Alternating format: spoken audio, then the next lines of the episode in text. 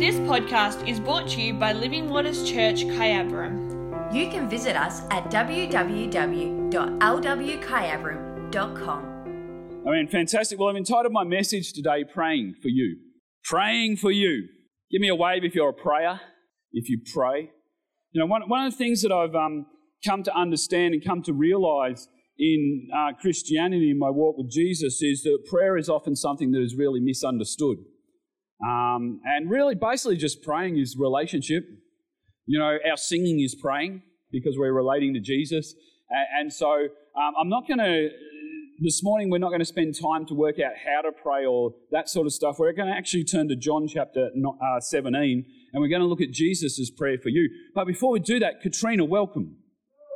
Ho- hopefully, you have been welcomed um, pre- previously by, by someone, but I just want to say it's really great to have you um, in little old Kyabram with the kids.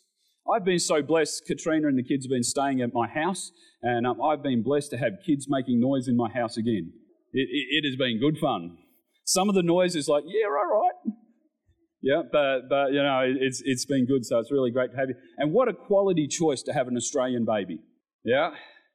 I reckon it's a quality choice because Aussies are blessed. So if you don't know who Katrina is, um, she's raised in Kyabram, but she's currently a missionary over in Mozambique uh, with her husband Isaac, who will be out a little bit later, just in time for the baby to be uh, arrive.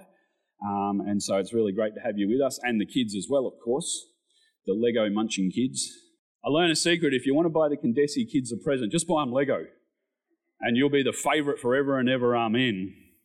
Excellent. So John chapter 17 and we're going to read from verse 15 through to 19. And this is just a snippet or a part of the prayer that Jesus prayed for you. And it's actually the part where he um, describes what his desire is for you. Because one of the things I've learned about the way we pray actually reveals our heart. I mean, sometimes I listen to people's prayers and I think to myself, that is really revealing about what's happening on the inside. You know, that prayer where it says, Save me.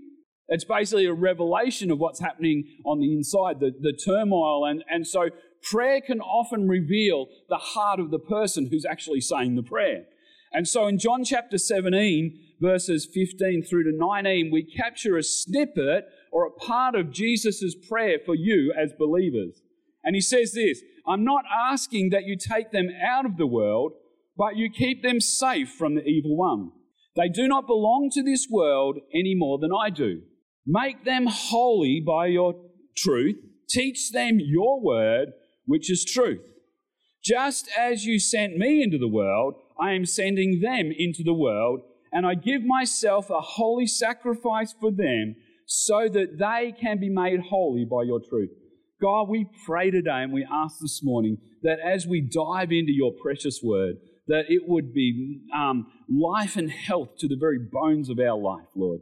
Lord, we understand it is truth, and so we pray that as we apply truth to our life, Lord, that not only will holiness uh, be the result, Lord, Lord, but we would be free in your wonderful name. Amen. So, the first thing I notice about this scripture is that it's important that we know our place. Uh, there's times in life where we rub up and we encounter people who I consider are bullies. And if you've ever encountered a bully, that what the bully tries to do is put you in a place where you don't belong. Because we're all created equal, are we not? And so, what a bully will do is they will try and force you in a position where you are actually um, under them in their bullying actions. That's the whole thing of what they want. They want to um, suppress you to a point where you're the real you isn't allowed to rise up and express itself. And so, you know, sometimes in life it's called this being put in your place. Being put in your place. Well, I think as Christians, it's important we understand and we get a handle on what our place is, not only in life, but also in the kingdom. I would go a step further and I would actually say that I think this is one of the enemy's main weapons against humanity. Not just the church, but against humanity as well. You know, we often hear sayings like this you know, someone has poor self esteem, or someone thinks too lowly of themselves. And basically, where that comes from and the platform of those sorts of sayings is this is that they don't understand their place and their position. See, the Bible says that you, as a born again believer, are the head and not the tail. On church. Maybe you fell asleep in the last four weeks. You got to help me out. I, I, I don't know what Pastor Bruce was like, but I, I like a bit of noise when I preach. A bit of it, as long as it's encouraging, as long as you're not shouting me down. And, and, and so there's this moment in life that if we're not careful, we'll fall into the plans of the enemy where we will think, "Oh, I'm just a lowly old worm." I, I, I don't deserve the grace of God. I hate it when people say to me, I don't deserve the grace of God. Because the reality is, is ultimately it's true. We don't deserve the grace of God, but it's not ours to judge whether we deserve it or not. It's His to give to us. Oh, come on. come on, church. It's His grace to give away. And so therefore it's ours to receive. And as we receive His grace, what it does is it sets us on a, or gives us a platform to base the rest of our decisions on. Because if you believe that you're no good, and if you believe that you're not worthy of the grace of God, your actions and your life will live out that way. But when you understand that it's His grace to give us, it's His mercy to give us, it's His forgiveness to give us, like if you've wronged me, like I've been wronged this week, and actual fact, in mentioning that, please, if you're here at Living Waters, lock your cars in the car park because there's little fingers that I actually lost some lures this week out of the back of my car, and I was a little bit upset. I've been praying for those people that God blesses them with a brick. you know, I say, that's not right, Pastor Trevor. You can't pray. No, the Bible says I need to bless my enemies. Doesn't say how. Hey, if you can take the scripture out of context, I can too. I just shouldn't preach it, should I? so yeah, if you're if you're parked out the back, please lock your cars at the moment because um, yeah, I wasn't I wasn't wrapped. See, there's this moment where the enemy understands that if he can get you to believe and get you to believe his lie, you aren't able to live in God's truth. See, it's a choice we have. We can believe the lie of the enemy and we can live in the lie of the enemy where we're no good, we're not worthy of his grace, we're not this, we're not, we're not that. Or we can believe God's truth about us because you can't live both. You're either living one or the other. Let's go to Genesis chapter 3, verse 5. Genesis chapter 3, verse 5. Well known scripture, the original sin. And this is where the enemy actually used this as a scheme or a trick to trick Adam and Eve. He actually says this in, in verse 5. It says, God knows that your eyes will be open as soon as you eat it. This is the devil talking to Eve. You'll be like God, knowing both good and evil. See, there's this moment where the devil tries to tempt Adam and Eve to position themselves in a place where they don't belong. Actually gets to this place where it's like the devil says this. He says, Well, if you eat this fruit that God has said you're not allowed to eat, if you partake of those things, if you believe what I'm saying rather than what God is saying, what will happen is your eyes will be opened. And can I encourage you or can I challenge you that our world is looking to have their eyes opened? It was an attractive statement that was given to Adam and Eve as human beings. And then he adds the sugar on it. Often there's a sugar when it comes to the statements that the enemy wants us to believe in. He says this, and you will be like God. Oh, I, I don't know about you, um, but if I'm Adam and Eve, I'm going, I want to be like him. In actual fact, one of my prayers I pray is, Jesus, I want to be like you.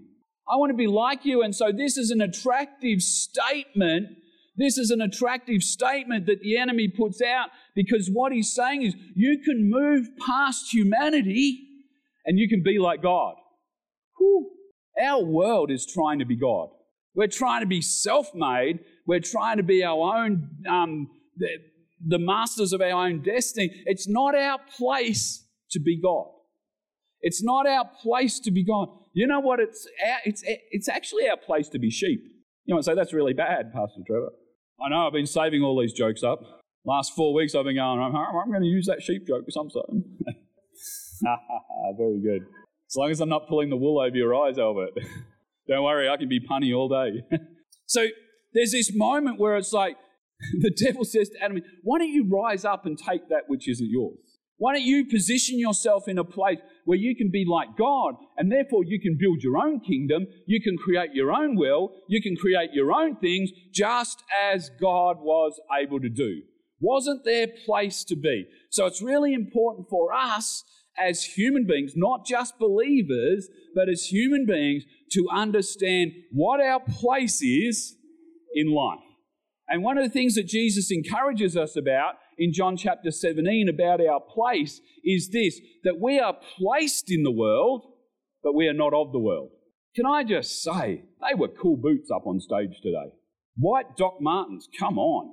When I was a kid growing up, I always wanted Doc Martens. I always wanted to go and buy some Doc Martens, but I had a problem, and don't take this as a criticism because we've moved past this sort of thinking, but I had a problem because Doc Martens actually came out of the punk scene. And so, therefore, it was like if I identified with the Doc Martens, if I brought, you know, the black Doc Martens with the yellow stitching, I might just go and buy some and then spike my hair with super glue. I've always wondered how those punks sleep at night with the super glued spikes in their hair. No, they actually sleep face down. I, I, I looked it up one day and I thought, man, that's got to be suffocating, surely. See, my dilemma was this is that I understood I was in the world, but I also understood that I'm not part of the world. And so, what we need to understand is Jesus' prayer is this to the Father I don't want you to take them out of the world. I actually want you to place them in the world. And part of your place in life is to get a handle on the fact that you are actually placed by the Holy Spirit where you are in this moment. You are put there on purpose.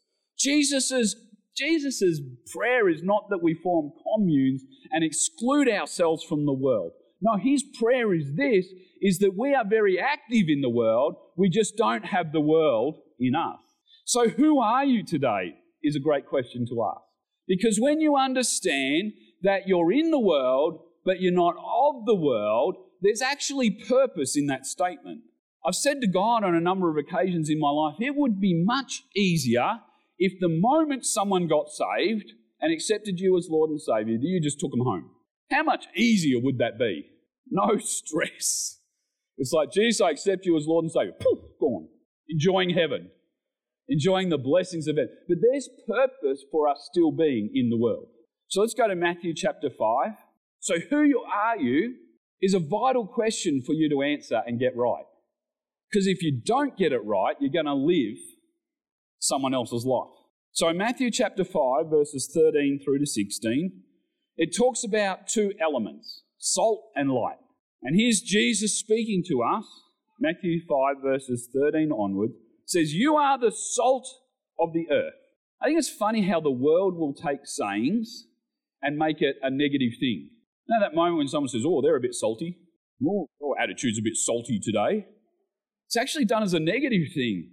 And it's interesting because I think what the enemy does to us is he uses subtle things to take us off the truth. I want to tell you, I need to be salty. Not in the way the world is salty, not in the way that it's a nasty kind of salt, but we need to be salt and light in the world we live. In actual fact, Jesus said, I don't want you to take the salt and light out of the world because it has a job to do. So you are the salt of the world, but what good is salt if it, is lose, if it loses its flavor? It can make, um, can, can you make it salty again? It will be thrown out and trampled underfoot as worthless. Verse 14 You are the light of the world. A city on a hilltop cannot be hidden. No one lights a lamp and puts it under a basket. Instead, a lamp is placed on a stand where it gives light to everyone in the house. In the same way, let your good deeds shine out for all to see, so that everyone will praise your heavenly Father. See, the reason Jesus says to the Father, I don't want you to take them out of the world, but I want you to leave them in the world. I want believers to be in the world, but not of the world, so that our salt and our light has impact. One of the things I love about light is it has instant impact. If you're in a dark room and you put a light on, guess what? It reveals to a certain measure. Depending on how bright the light is, will reveal how much about that room that was once in darkness. My first job, I worked at Bonlac Foods over in Shepparton, and um, I worked in a payroll office over there. And one of the things that the guys used to do to the newbies is when the newbie would go to the toilet, they would wait a certain amount of time, then they'd flick the light off. And the male toilet did not have any skylights or did not have any windows facing out. And I want to tell you, it was so dark you could put your hand here and you couldn't see it. And I'm in this toilet in this foreign environment and it's completely dark. And I thought, this is good. This is going to be a joyful experience. And I know this is going to be hard to believe, young people, because you're just saying, just whip your phone out. Just whip your phone out and turn the torch on. this is pre phones. I am so much of a dinosaur that when I first started work, there was one computer in our office and you had to book time to use it. How old I am. Some of you are saying, I retired and there were still no computers at work. it was a foreign experience. Being in this unfamiliar place, being in this place where I didn't want to crawl around the floor, feeling my way to the door. I, I, I didn't want to do that. And, you know, and by the time I got out, you know, all the guys are in the hall going, oh, yeah, that's really funny. Good on you. Be glad when I'm not the newbie anymore. So light has an instant effect. Light has an instant effect. Salt also has an effect. It adds flavor, it preserves, it does all those sorts of things. So Jesus' prayer for us is that we know our place.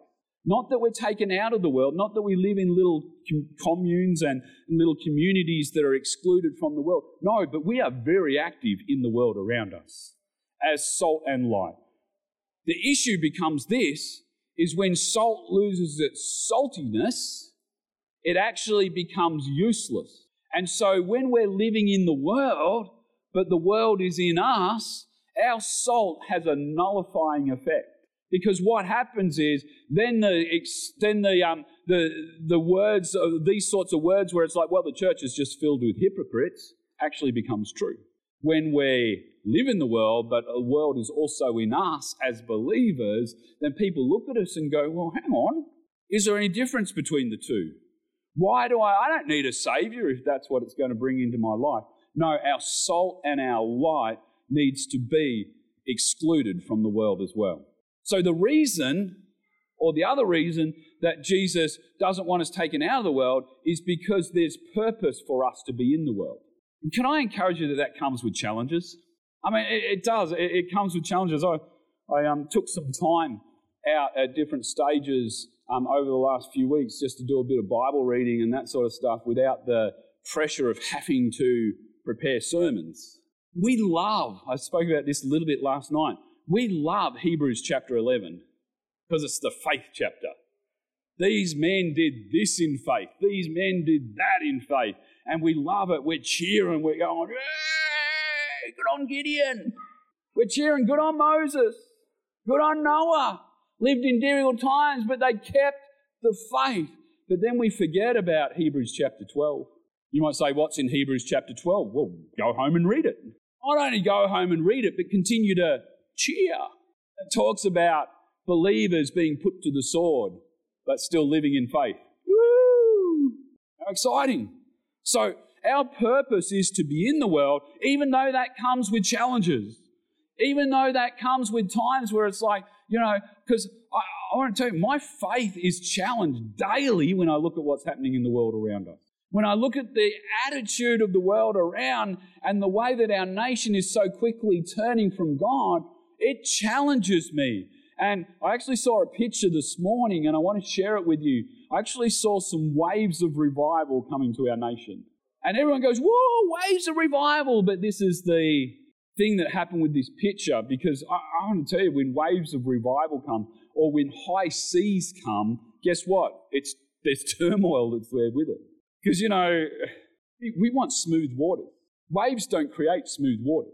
And what I actually saw was I saw beaches where it's like waves of revival were crashing against these beaches. And what was happening was there was an eroding to the shoreline. And there was this eroding, and there was people saying this, I don't like this. Like the, the eroding that's happening, and I, I don't like it. And God's saying, Well, hang on. Hang on, because when waves of revival come, what actually comes with it as well is turmoil. Comes that, that, you know, I don't know whether you've ever been dumped by one of those really big waves. Oh, I have. We spent many holidays down in Warrnambool, body surfing and boogie boarding and all that sort of stuff. And I remember one day I got dumped by this six foot wave and I didn't know which way was up and which way was down. And I panicked so much that I went like this. And that actually doesn't make it better. Doesn't make it better when you open your mouth under salt water.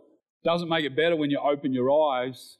And because I'm just a kid and I'm starting to panic which way's up. And when I opened my eye, I couldn't determine which way was up and which way was down. And so I obviously made it out because I'm here. So don't panic. I didn't die. See, there's turmoil that comes with the wave. And what the Holy Spirit said to me is some people are going to go, I don't like this. I don't like this turmoil. I, I, I don't like this washing. I, I, don't like, but what he said to me as the waves of revival crashes against the shore, one of the things it does is it reveals what's buried underneath. It reveals what's buried underneath and what happens in our nation when high tides come and when the beaches get washed away, all the metal detecting enthusiasts come out because they know they're going to search soil that hasn't been searched before. And they will find treasures from years gone by. They, and I got that picture where it was like as the waves crash, it will reveal treasures, not only the past, but it'll also reveal new treasures as well. So when the waves come and when you start to get uncomfortable because of what God is doing in our nation, don't go, oh, I don't like this. Just go, okay, God, I'm going to hang on. I'm going to buckle up and I'm going to ride this wave for as long as I can. So there's purpose and it'll come with challenge. Let's go to um, 2 Peter chapter 3. Uh, sorry, 2 Peter chapter 1. 2 Peter chapter 1 and verse 3 says, By his divine power. Everyone say divine power. I love this verse. You know why I love this verse? Because this verse actually stops me from having to seek elsewhere to find help. By His divine power, God has given us everything we need for living a godly life. Can I encourage you that everything you need has been given to you already by His divine power? We just need to do what we spoke about last night at Saturday Night Live and lean into the still small voice. Tap into the divine power. We have received all of this by coming to know Him, the one who called us to Himself by the means of his marvelous glory and excellence. See, what have you been given in life? Because as a believer, you have been given everything you need to succeed in life. Don't have time to go through them all, but I've just wrote down a bit of a list. You've received the Word of God. How blessed are we to live in 2020 where we have the Word of God with us wherever we go? Many years ago, I was part of a church and we were supporting a guy in China and they weren't allowed the Word of God. And so what they would do is they would write scriptures on rocks. As soon as someone got saved, this is what they would do is they would get that person to get five rocks. And they would write five scriptures on these rocks, and they would give them to them, and that was their Bible. We have the Word of God with us. In my office, I have multiple copies of the Word of God. I mean, multiple copies. I, I have multiple different versions of the Word of God. When I say versions, I mean translations, not different versions as in the way it reads, like type thing. I, I have multiple, I, I have access. I mean, I just have to pick up my phone and I have access to every version that's ever been put out on my phone. We live in a blessed place. We live in a blessed community. You know, I don't have to go and get the five rocks. Can you imagine if you got your five rocks and it said, so and so begat so and so? I'm sure they were scriptures that were meaningful to life and living. So we have the Word of God given to us. We have relationship with the King of Kings and the Lord of Lords. Oh, I'm more excited about that than you, obviously. you think about it, we have relationship with the King of Kings and the Lord of Lords. We have relationship with the great I am. We have the relationship with the person that has already passed over death's door. We have community. We have each other. I am so glad that when Jesus Christ set up the church, he set up community. He didn't just say, well, off you go. Church is not meant to be the Hunger Games. You might say to me, what are you saying by that? Because sometimes church is like the Hunger Games. It's the survival of the fittest. I'm, I'm going to tell you, it's not like that. We are community where we're meant to be stirring each other on the faith and good work. We have the power of the Holy Spirit. We have His grace and His presence with us moment by moment, day by day. Now, there's a whole list of stuff that you could list down. Not only do you need to list it, you need to start to believe it as well. So we don't belong in the world, but the struggle is real because we're in the world. I'm going to read it to you again. John chapter uh, 17, verse 16. It says, They do not belong in this world any more than I do. Because, see, that's the secret is this. Is he, Jesus says this. He says, I don't want you to take them out of the world, even though they don't belong in the world, just as he didn't belong in the world. There is purpose and a reason why they're in the world. So in verse 17, or sorry, yeah, verse 17 of John chapter 17, it says this. This Jesus, again, Jesus' prayer for you. Make them holy by your truth. Teach them your word, which is truth. If you want to live in holiness, number one key is this, is you need to be a person of the word. Because if you're not a person of the word, you don't know what holiness is. Don't look to our culture to be holy. Because our culture will say this if you want to live a good life, you just need to do this, this, and this. But the problem is, often culture or today's culture goes against what the Word of God would say. And so then that becomes the challenge. When the culture around us tries to squeeze us into a particular mold, we need to line that up with the Word of God and say, well, okay, is this the sort of life I need to be living? Because this is what Jesus' prayer to the Father is. And I want to tell you, if Jesus is praying a prayer for me, I, I want to be part of that. It says, Make them holy by your truth. Teach them your word, which is truth. So, what happens is, as we dig into the word and as we become people of the word, we begin to learn what truth is. Now, I'm not just talking about a scripture here and there. I'm not just talking about, you know, a scripture a day. Because if we're not careful, what will happen is our scripture reading can challenge when it comes to context in those moments. We are blessed with so much time in our life. You might say, oh, but life is so busy. No, you're choosing to be busy. I've given up saying that. I'm giving up, I've given up that saying where it's like, oh, I'm so busy because I understand this reality in life is that we all have the same minutes, we all have the same hours, because it used to frustrate me. Because I would look at some people who were running huge churches and writing multiple books. And I'd sit there and I'd go, how do they find the time to do those things? You know how they find the time to do it? They actually prioritize their time so that they're able to do it. We all have the same hours and the same minutes in the day. We just need to prioritize it better. I once had a young person in my church come to me one day and said, Oh, Pastor Trevor, I'm so busy. And I went, Really? You're so busy. This person was unemployed, didn't have a job, and they're telling me they're so busy. Gary was his name. He won't mind me telling you this story. I didn't get permission, but I'm going to tell it anyway. I said, Gary, what have you been busy doing? And he went, um, because he knew he was in trouble. He knew he wasn't going to, he knew that I wasn't going to be impressed with his next answer. Um, um, because, um, see, Gary had the biggest video library I've ever seen. He had the biggest games collection I've ever seen. He goes, I'm Pastor Trevor. I've been playing games and watching videos. So that's right. And you've been so busy that you haven't had time to pray. Been so busy, Pastor Trevor. Been so busy. We all have the same time. We've just got to use it better.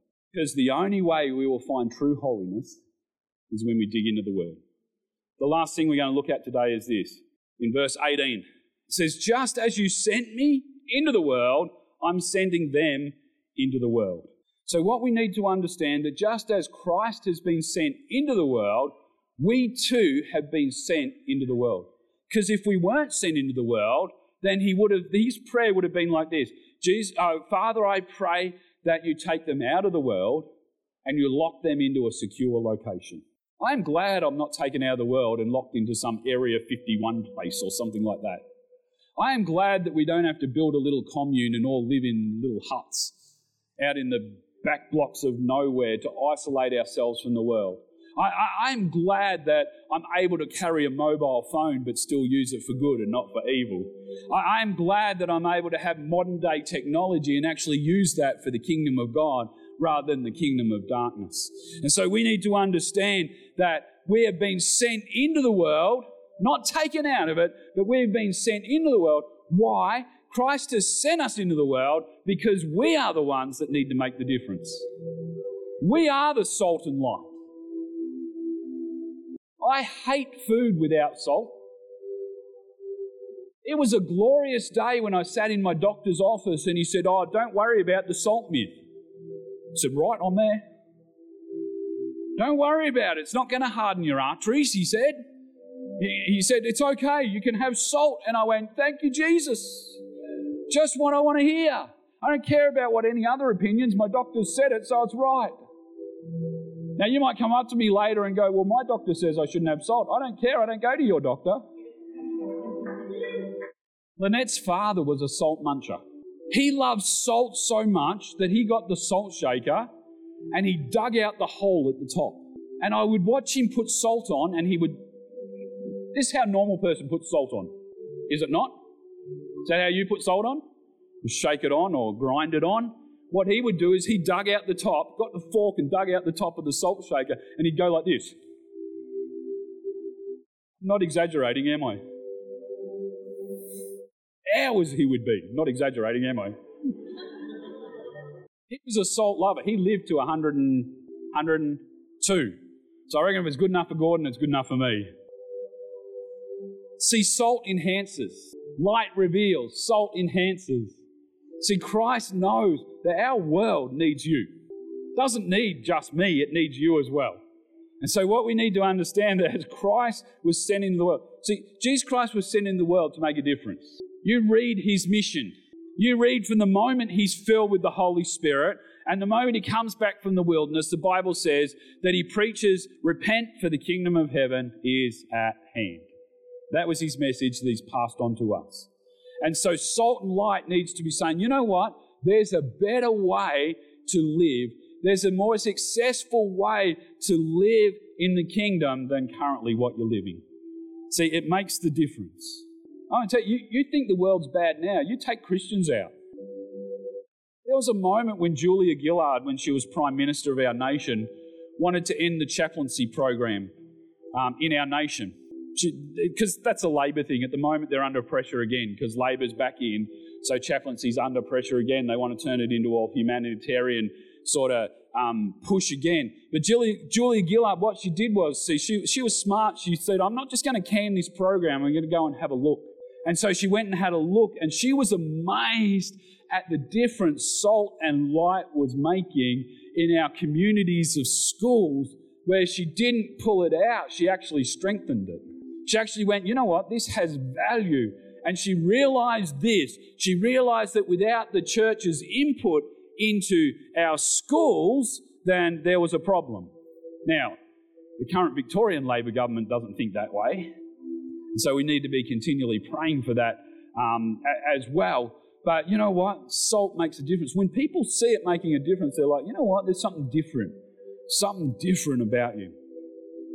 I have a friend that I've connected with over YouTube, of all places. And um, I was in a conversation with him the other day, and there was someone else there, and he said this. He goes, Oh, Trevor, he's just the salt of the earth type bloke. And he didn't realize how much of a compliment that was to me. He didn't realize how much of a compliment, because this, this guy's pretty out there. I mean, he's into heavy metal, he's into all this sort of stuff, and our common connection is fishing. And so in this, in, in this, um, it was an online forum type thing. He goes, "Oh, Trevor Kay, he's just one of those salt of the earth type people." I hope that people around you are saying, "You know what? They're just the salt of the earth type people. They're just that person that when they walk into my life, my life lights up just a little bit better because they carry the light of Jesus Christ with them." Let's all stand up. Hey, I forgot to mention right at the start. Sorry, we had no kids' church today because Belinda's not, uh, Bianca's not well.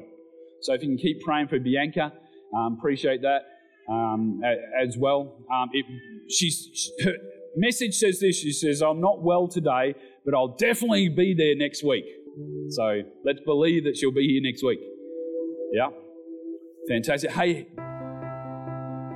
Thank you for listening to today's podcast from Living Waters Church, Kyabram. Don't forget, you can find us at www.lwkyabram.com.